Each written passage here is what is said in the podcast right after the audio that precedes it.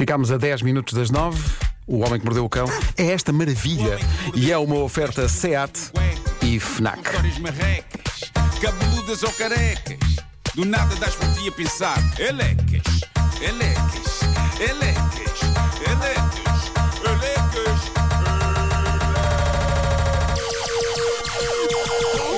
O Homem que Mordeu o Cão traz-te o fim do mundo em cuecas. Elecas. Título deste episódio: um genro e uma sogra que são uma boa encomenda, entregue na porta do lado.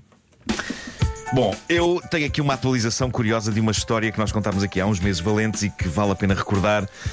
Provavelmente vocês lembram-se disto, mas para quem não se lembra ou quem não ouviu, um dos nossos ouvintes, que no Reddit tem o nome No Recognition 1898, trouxe uma história embaraçosa que se passou entre ele e aquela que seria a sua futura sogra. E ele dizia na altura que aquilo se tinha passado, tinha ele começado a namorar com aquela que agora é a sua mulher. Na altura tinham para aí 18 anos, e diz ele, como tal, apesar de já nos termos apresentado às respectivas famílias, havia limites. Um deles era passar a noite juntos, regra que os dois, no cume da adolescência e a entrar em idade adulta, ignorávamos com frequência.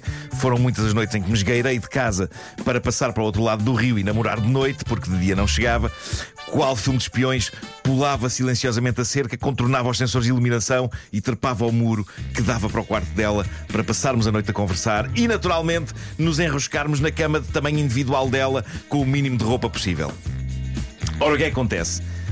Numa noite, ele deixou-se ficar mais tempo que o habitual na cama da namorada.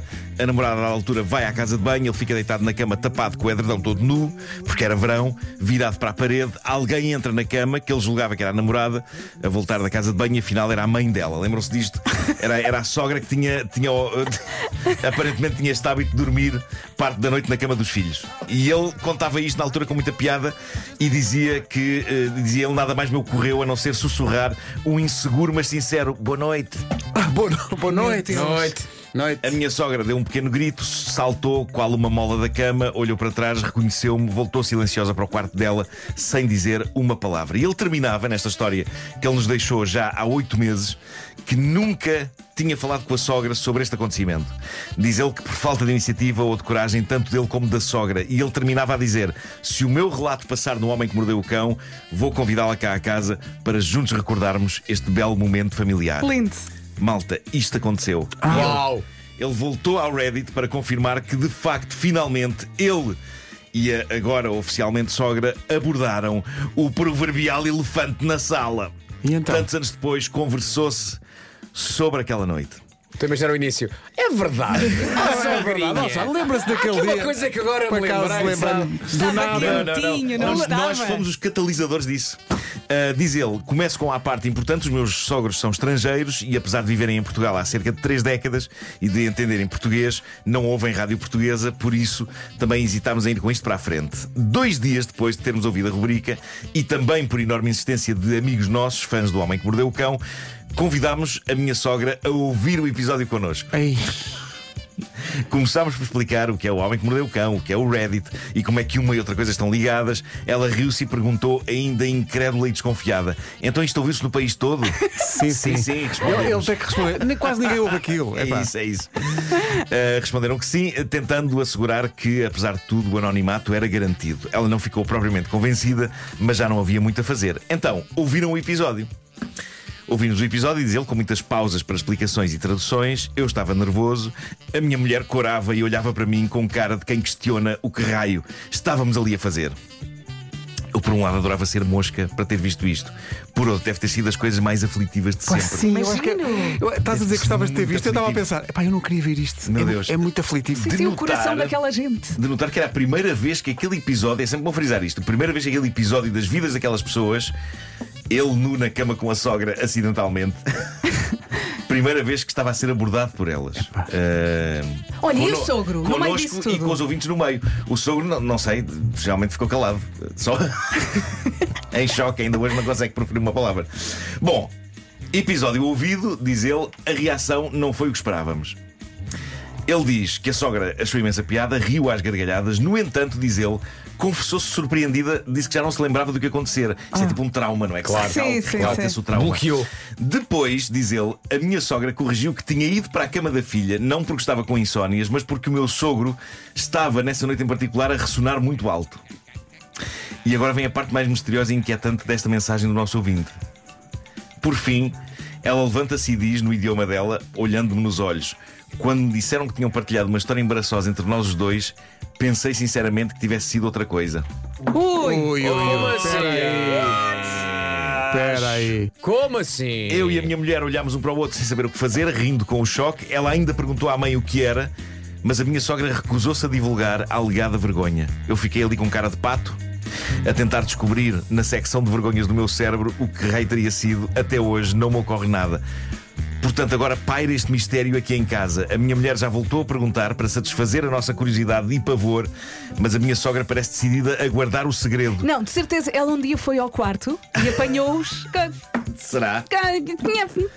Talvez tenha sido uma forma de nos castigar por termos deixado que esta história tenha ido parar à Rádio Nacional. Ou então escapou-me algo pior do que me encontrar acidentalmente na cama em pelota com a minha sogra. O que rei pode ser? Pode ter sido isso, Vera, pode ter sido isso. Agora ficamos todos. Mas eu imploro à sogra deste senhor que abra uma conta no Reddit e vá ao Reddit O Homem que Mordeu o Cão sob anonimato contar, porque parece algo sórdido, não é? O que é que pode ter acontecido? Eu gostava muito. Mas ela diz que envolve a própria e ele. O genro. Meu Deus. Terá havido alguma bebedeira? Bom, agora uma deliciosa história de má vizinhança e de boa vingança. Eu adorei isto, deu-me um quentinho. Foi uma história que veio no site do jornal Daily Mirror, que diz que este caso viralizou no Reddit. Trata-se do depoimento de uma senhora a quem está a acontecer algo de surreal. Há anos que ela tinha um acordo com os vizinhos do lado. Se ela não estivesse em casa quando o correio chegasse, o carteiro podia deixar na boa cartas e encomendas nos vizinhos. Problema: estes vizinhos de quem ela era amiga mudaram de casa e, para o lugar deles, vieram outros francamente mais antipáticos. Os carteiros continuam a deixar lá as encomendas, mas estes vizinhos simplesmente ficam com as coisas que chegam e negam que alguma vez o carteiro as tenha deixado lá, apesar da senhora que conta a história saber que sim. Os vizinhos são uma mãe com um filho de 9 anos e, diz ela, desde que esta senhora veio cá para o prédio há 3 meses, que eu já informei os correios para não deixar lá nada, mas essa informação ainda não chegou a alguns dos carteiros, que continuam lá a deixar coisas. Infelizmente, já tive algumas encomendas que foram entregues à vizinha e, quando vou lá recolhê-las, ela nega ter conhecimento de que alguma coisa tenha sido lá entregue. Um dia deu-me, de facto, uma encomenda minha, mas quando me passou para as mãos estava aberta. E a justificação dela foi que o filho, sem querer, tinha aberto a embalagem. Pá, isto é péssimo, tudo isto é péssimo.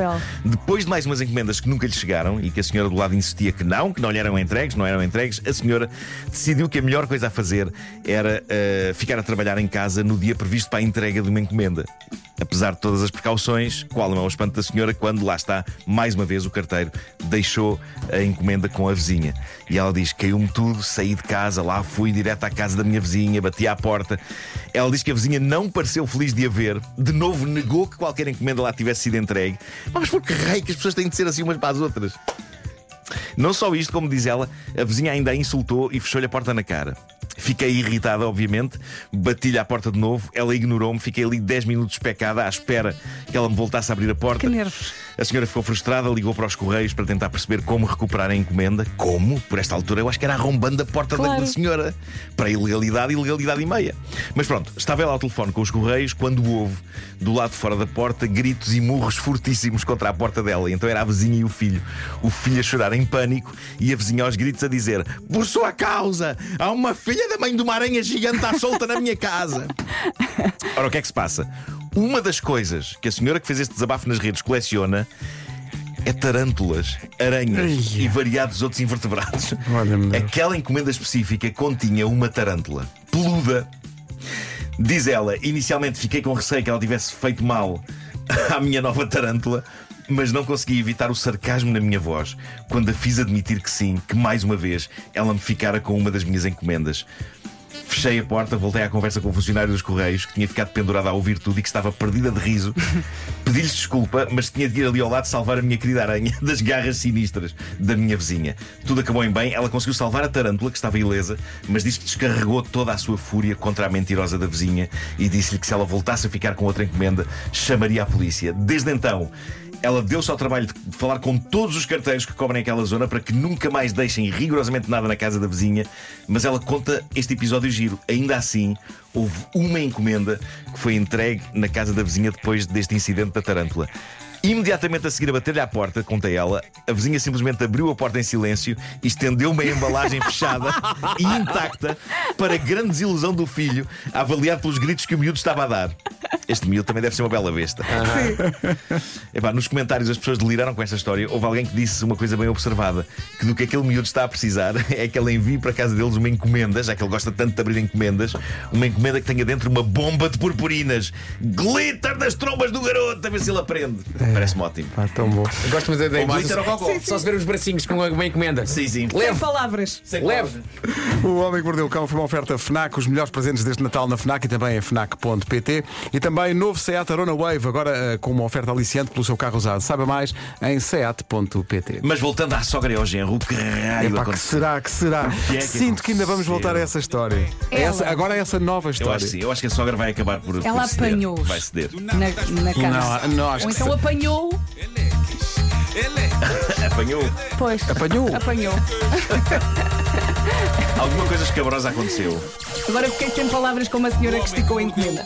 Mas a questão é, será que o genro quer mesmo saber o que se passou? Se calhar nós ela está a fazer um favor ao não. Sim, ao não contar. Eu bem sei que a senhora foi para a cama da filha porque o marido estava a ressonar.